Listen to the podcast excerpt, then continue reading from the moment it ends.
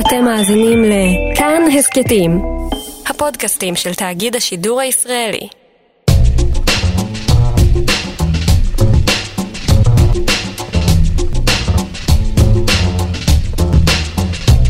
היי שאול אמסטרדמסקי. היי צליל אברהם.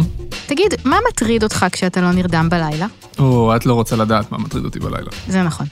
בכל מקרה, את המאזינים שלנו יש דבר אחד שמטריד מאוד בלילות, וזה האיזון האקטוארי של הביטוח הלאומי. בשבוע שעבר, למשל, כתב לנו רונן בן צבי בקבוצת הפייסבוק שלנו את השאלה הבאה. מאוד מעניין אותי להבין יותר על הרקע של המאבק בין ביטוח לאומי למשרד האוצר. איך נוצר המצב שעודפי גבייה מגיעים למדינה ולא מושקעים בהבטחת היכולת להמשיך להתקיים גם בעוד 20 ו-30 שנה, כשהגיל הממוצע רק הולך ועולה? והנה שאלה אחרת של שמרית. למה הכספים שאנחנו משלמים כדי שתהיה לכולנו רשת ביטחון סוציאלית, ביטוח לאומי, לא שייכים לנו? מאיפה נובע המנהג הלא ברור הזה שכל שנה עוברים עשרות מיליארדים של עודפי תקציב הביטוח הלאומי למשרד האוצר? מפלס הפחד מהיום שבו לא יהיה יותר כסף בביטוח הלאומי עולה בשנה האחרונה, כשכל פעם צצה בחדשות איזה כותרת מהסוג הזה. עכשיו לאתגרים הכלכליים שימתינו לממשלה העתידית. בראש ובראשונה תצטרך הממשלה להתמודד עם מצבו הפיננסי של הביטוח הלאומי.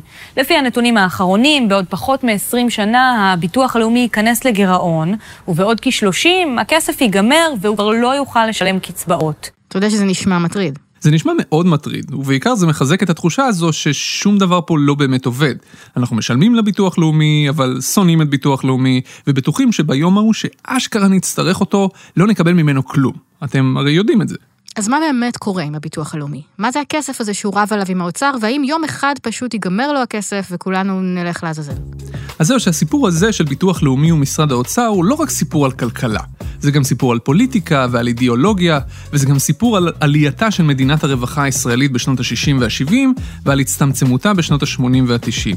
וזה גם סיפור על הרבה אגו של הרבה פקידים לאורך הדרך, ועל קרבות שליטה על כוח. אז עבור רונן וכל הסקרנים שבורי הלב שנמצאים שם בחוץ ומאזינים לנו, פרק הבונוס הזה של חיות כיס, מה הסיפור עם העודפים של ביטוח לאומי, הוא בשבילכם.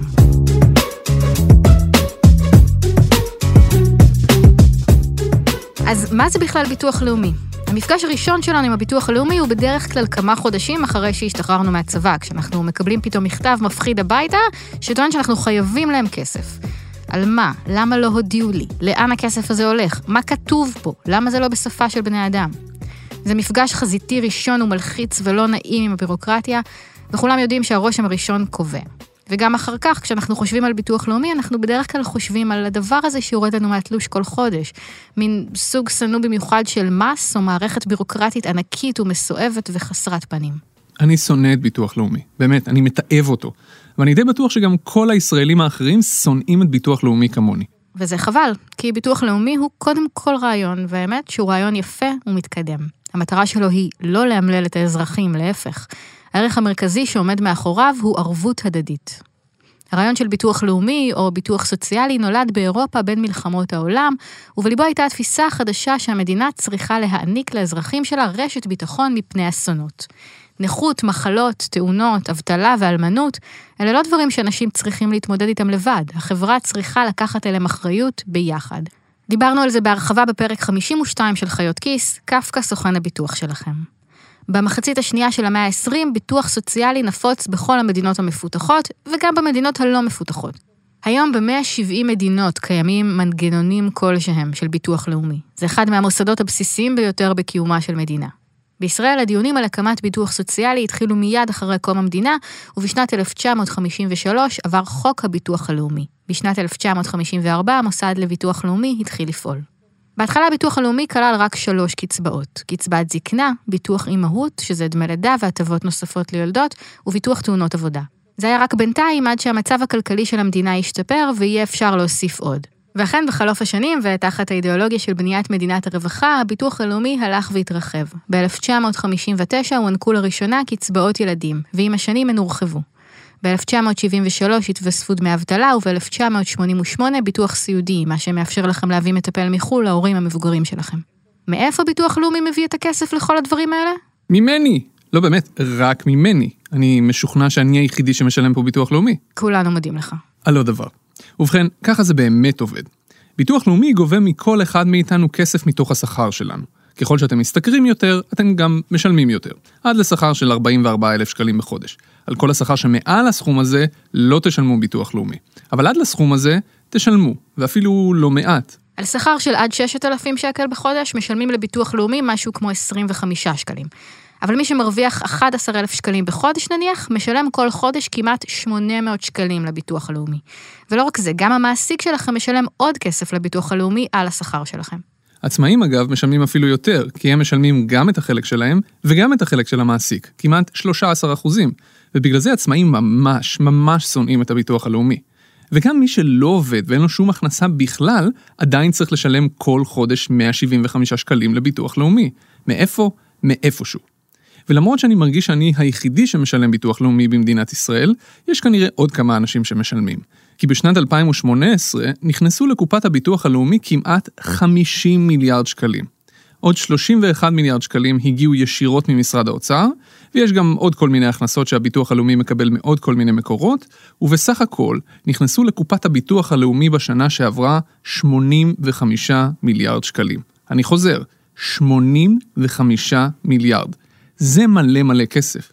ועכשיו שאלה, כמה כסף שילם ביטוח לאומי במקביל בקצבאות לציבור בשנת 2018?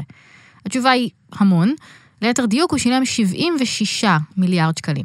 מתוך הסכום האדיר הזה, 30 מיליארד שקל הם רק קצבאות זקנה, ואחר כך קצבאות נכות, אימהות, סיעוד וקצבאות ילדים.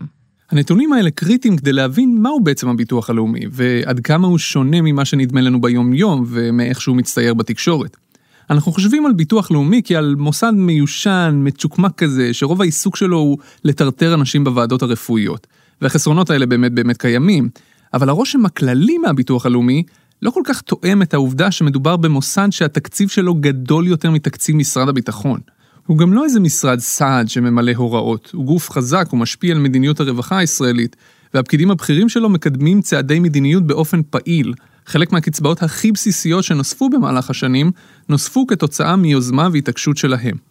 גם התחושה שלנו שאנחנו תמיד משלמים לביטוח הלאומי ולעולם לא מקבלים את הכסף חזרה היא לא מדויקת. כלומר, כן, הוועדות הרפואיות של הביטוח הלאומי קשות מאוד, ובאופן כללי, בכל מקום שבו צריך להוכיח זכאות לקצבה כדי לקבל אותה, יש הרבה בעיות. אבל כמעט כל אחד מאיתנו יקבל בימי חייו קצבת זקנה, דמי לידה, דמי אבטלה וקצבאות ילדים, ובדרך כלל זה יקרה באופן חלק לגמרי, וזה כאמור רוב הכסף שהביטוח הלאומי מחלק. אבל זה גם האקדח שמופיע במערכה הראשונה. כי כש-40% מהקצבאות הולכים למשהו שהוא בהגדרה שלו תלוי מאוד מאוד בדמוגרפיה, קצבת זקנה, זה אומר שאם יהיה שינוי דמוגרפי משמעותי בשיעור הזקנים במדינת ישראל, הביטוח הלאומי יצטרך לשלם הרבה יותר כסף, כמעט בבת אחת. אז הביטוח הלאומי שילם בשנה שעברה, כמו שאמרנו, 76 מיליארד שקלים. ולמרות שזה הרבה מאוד כסף, זה עדיין פחות כסף מכמה שהביטוח הלאומי גבה באותה שנה. הביטוח הלאומי גובה יותר ממה שהוא משלם. בשנת 2018 הוא היה בפלוס של בערך 9 מיליארד שקל. ועל הפער הזה שמשתנה כל שנה, על העודפים האלה בדיוק, עכשיו רבים הביטוח הלאומי ומשרד האוצר.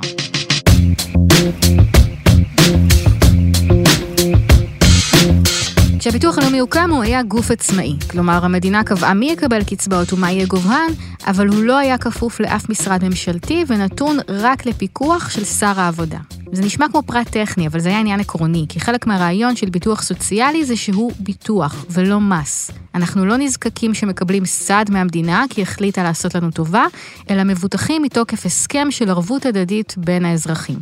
שילמנו כל חיינו כמו לכל חברת ביטוח אחרת, וכשאנחנו מקבלים קצבת אבטלה או דמי לידה או כל קצבה שהיא, זה כי אנחנו זכאים לה. לכן הביטוח הלאומי הוקם כמוסד עצמאי שמנהל מערכת גבייה נפרדת ותקציב נפרד מתקציב המדינה. אבל זה רק ברמת הרעיון. העצמאות הזו של הביטוח הלאומי אף פעם לא הייתה מוחלטת, כי מי שמחליט בסופו של דבר מי זכאי לקצבאות ומה גובהן, זה לא הביטוח הלאומי, אלא הכנסת, המחוקק. בכל מקרה, העצמאות של הביטוח הלאומי הלכה והתכרסמה עם הזמן. והשינוי הגדול שאנחנו מדברים עליו התחיל בשנת 1980. ב-1980 השיטה השתנתה. בא משרד האוצר, כמו שהוא תמיד עושה כשהוא רואה ערימה גדולה של כסף מונחת באין מפריע, ואמר, היי, מה זה? הכסף הזה, אמר משרד האוצר, הכסף הזה לא אמור לשכב בביטוח הלאומי סתם ככה. הכסף הזה צריך להגיע אלינו, למשרד האוצר, ולהיכנס לתוך תקציב המדינה. כי זה כסף ציבורי, זה כסף שהציבור שילם. אין שום היגיון שהביטוח הלאומי יצבור עודפים, בזמן שאנחנו, הממשלה הישראלית, זקוקה נואשות לכסף בשביל לבנות כיתות, לשלם שכר לאחיות, לקנות טנקים, מטוסים, כאלה. אז יאללה, תעבירו אלינו את כל העודפים בבקשה. רק שאי אפשר פשוט לקחת את הכסף הזה, כי כמו שאמרנו, המוסד לביטוח לאומי הוא חברת ביטוח. למילה הזאת ביטוח יש משמעות, היא מעניקה לכם זכויות. זה לא כסף שהאוצר יכול פשוט לקחת ולהשתמש בו למטרות אחרות. ולכן האוצר והביטוח הלאומי יצרו מנגנון קצת אחר. והמנגנון הזה אומר ככה, אתם, הביטוח הלאומי, תעבירו לנו את העודפים שלכם כל שנה. אנחנו ניקח את העודפים האלה ונשתמש בהם במסגרת תקציב המדינה. אבל, תמורת העודפים האלה אתם תקבלו איגרות חוב מיוחדות נושאות ריבית. ובעצם יוצא כאילו השקעתם את הכסף בהלוואה שנתתם לממשלת ישראל. אחלה הלוואה, זה כדאי. וכך הגענו למצב המשונה, שמאז ועד היום כל שנה הביטוח הלאומי מצד אחד מעביר את העודפים שלו למשרד האוצר בתור הלוואה, ומצד שני מקבל תשלום שוטף מהאוצר עבור ההלוואה הזאת. עד כאן הכל בסדר. כל העודפים האלה שביטוח לאומי העביר למשרד האוצר לאורך השנים, הם הצטברו והצטברו והצטברו, כלומר, הצטברו על הנייר. זה לא שהם יושבים באיזו כספת ורק מחכים לביטוח הלאומי שיבוא לקחת. לפי הדוח הכספי לשנת 2018 של הביטוח הלאומי, העודפים האלה הצטברו כבר ל-250 מיליארד שקל. כלומר שהאוצר חייב לביטוח לאומי 250 מיליארד שקל. שזה סכום בסדר גודל כל כך גדול, שכבר אין לנו שום דבר להשוות אליו. וכאן יש בעיה.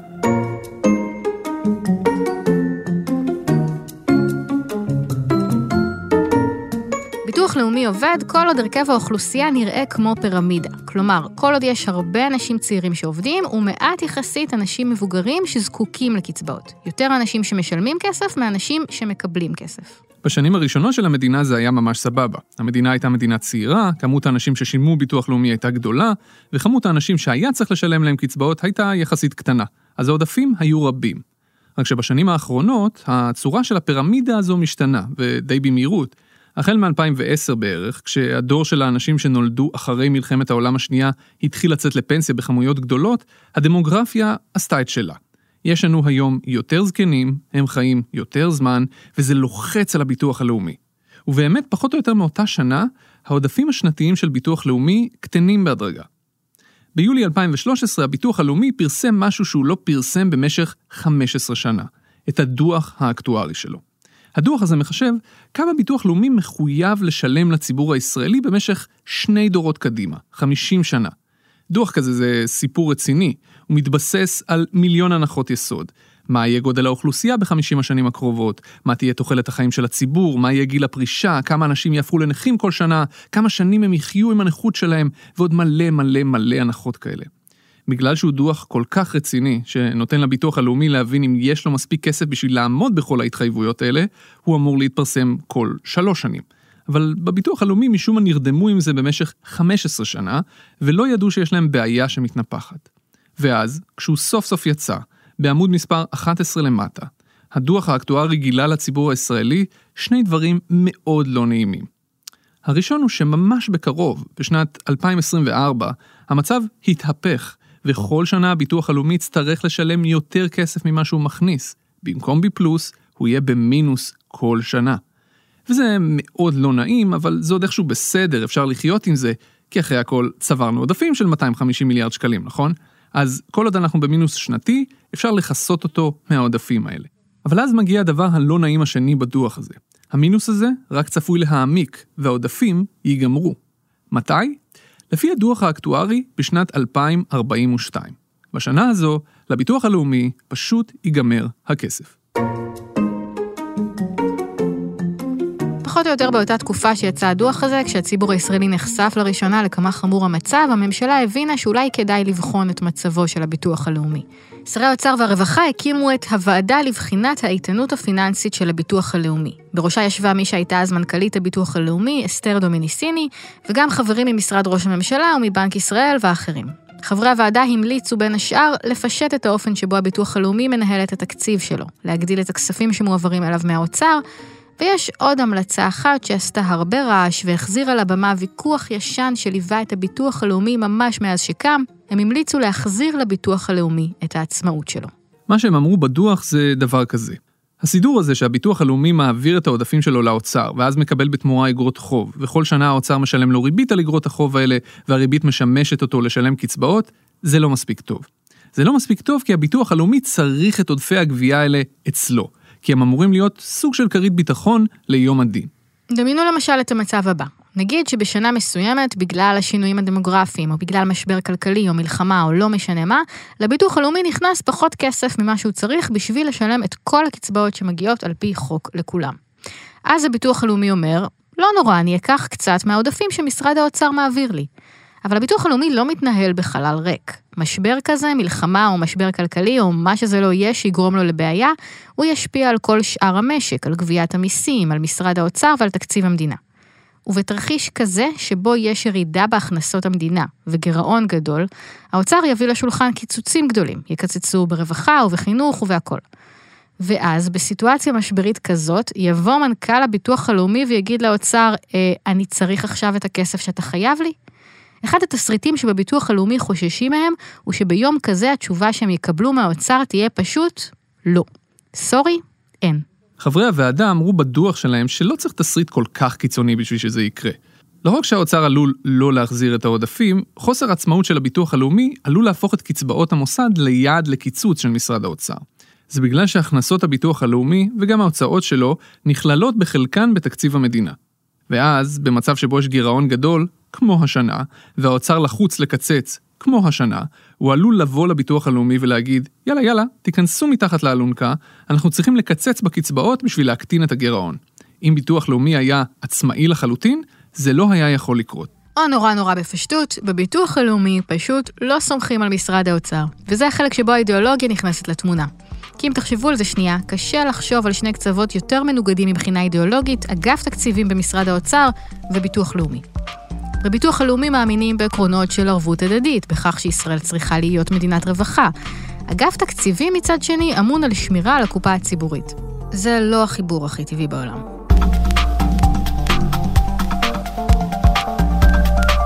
במשך שש השנים שחלפו מאז שהתפרסמו הדוח האקטוארי, הגירעון הצפוי וההמלצות של הוועדה לבחינת האיתנות הפיננסית של הביטוח הלאומי, הם נשארו ברמת כותרות בעיתון ולא באמת קרה איתן משהו. עד השנה שעברה. באמצע ספטמבר 2018, מנכ"ל המוסד לביטוח לאומי מאיר שפיגלר, בתמיכת שר הרווחה חיים כץ, הודיע לממשלת ישראל באופן רשמי, אני יוצא מההסכם איתכם. ובאופן מעשי, אני, הביטוח הלאומי, מפסיק להעביר את העודפים השנתיים שלי לאוצר החל מינואר 2019. לא רוצה יותר טובות של האוצר. אני רוצה לקחת את העודפים, להשקיע אותם באופן עצמאי, ולדעת שביום שאני צריך אותם, אני אוכל למשוך אותם. לאוצר, מטבע הדברים, זה קצת פחות התאים. בספטמבר 2018 כבר התחיל להיות ברור שהממשלה הולכת לקראת גירעון גדול, והאוצר הבין שהוא יהיה חייב את הכסף. אחרי הכל, אם הביטוח הלאומי פתאום לא מזרים את העודפים שלו, זה אומר שבבת אחת לאוצר נהיה חור של בערך 9 מיליארד שקל בשנה. זה לבד היה מגדיל את הגירעון הממשלתי, שעומד כרגע על בערך 4%, ביותר מחצי אחוז. לא מתאים. וכאן מתחיל החלק שבו הקרב הזה הופך להיות לא רק קרב כלכלי ואידיאולוגי, אלא גם קרב על כוח ואגו. הביטוח הלאומי אומר, תנו לנו, אנחנו נעשה את זה לבד. האוצר אומר, אין מצב, אתם לא יכולים לעשות את זה לבד. אנחנו באותה סירה, אתם לא גרים לבד במדינה הזאת, וחוץ מזה, אתם בכלל לא יודעים איך להשקיע את הכסף. הקרב הזה בין ביטוח לאומי לאוצר נמשך כבר שנה. בינתיים, הממשלה הולכת למערכת בחירות אחרי מערכת בחירות, ואין ממש מי שיקבל החלטה. אז עד ששני הצדדים מצליחים לפתור את הוויכוח הזה, האם זה בכלל חשוב? אז אם תשאלי אותי, לא ממש. אני מודה שבעבר, כשהביטוח הלאומי פרסם את הדוח האקטוארי שלו ואת המספרים המפחידים שלו, גם אני הייתי בין העיתונאים שיצרו את הכותרות המפלצתיות האלה על זה שאו-טו-טו נגמר הכסף ושהממשלה לא עושה שום דבר. מודה. אבל אחרי כמה זמן התחלתי להבין שזה לא בדיוק המצב, או שיש דרך נוספת להסתכל עליו.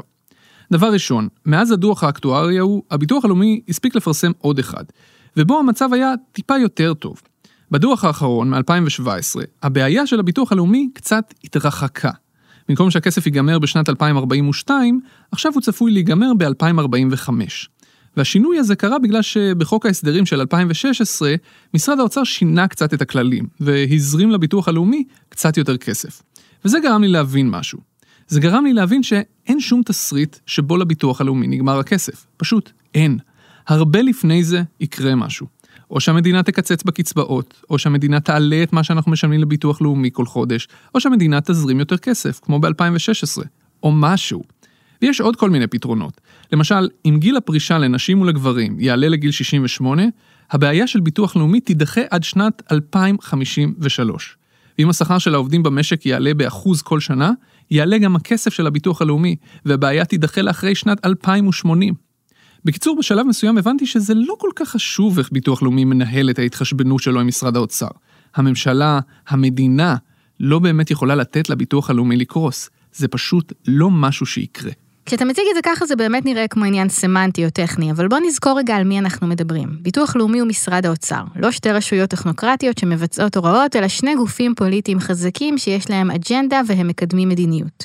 ובעוד שאנשי הביטוח הלאומי מקדמים באופן עקבי תפיסת עולם שמאמינה במדינת רווחה, אגף התקציבים באוצר מחויב קודם כל לוודא שיש בקופה מספיק כסף. מדינת רווחה היא לא בראש סדר העדיפויות שלו. כשלוקחים בחשבון את הנתונים האלה, לקחת את העודפים של ביטוח לאומי ולתת לאוצר לשמור עליהם עשרות שנים קדימה, זה מבוסס על כל מיני הנחות שיכולות לקרוס. זה קצת מסוכן להגיד, בואו ניתן את הכסף הזה לאוצר כי הוא בטח יצא איתנו בסדר בסוף. כשמוותרים על עקרונות זה לפעמים נראה סמנטי, אבל אתה לא תמיד יודע בדיוק מה יהיה המחיר. זה היה פרק בונוס של חיות כיס על מה הסיפור עם העודפים של הביטוח הלאומי. הפרק הזה התחיל בגלל שאלה של חבר בקבוצת חיות כיס בפייסבוק, מה שאומר שתהילה מחכה גם לכם מעבר לפינה, אם רק תצטרפו לקבוצה שלנו. תודה לעורך והמפיק שלנו רום אטיק. את הסאונד ערך דניאל שמר. במערכת חיות כיס חברה גם דנה פרנק. תודה לדוקטור נדב פרץ וייסבידובסקי על הסיוע שלו בהכנת הפרק הזה. בהכנת הפרק נעזרנו גם בספר רווחה מתקתקת מאת מוריה אבני מלך ויוסי תמיר, שיצא לאור בהוצאת הקיבוץ המאוחד. אם מפריע לכם שציינו את ביטוח לאומי בתור גוף פרוגרסיבי שרק בא להושיע את הציבור בשעת מצוקה ואתם חשים כלפיו לגמרי אחרת, מעולה. בואו לדבר איתנו על זה בקבוצת הפייסבוק שלנו. כל הפרקים שלנו זמינים בכל אפליקציות הפודקאסטים החביבות עליכם. תודה רבה צליל אברהם. תודה רבה שלום אמסטרדמסקי. ותודה רבה לכם שהאזנתם.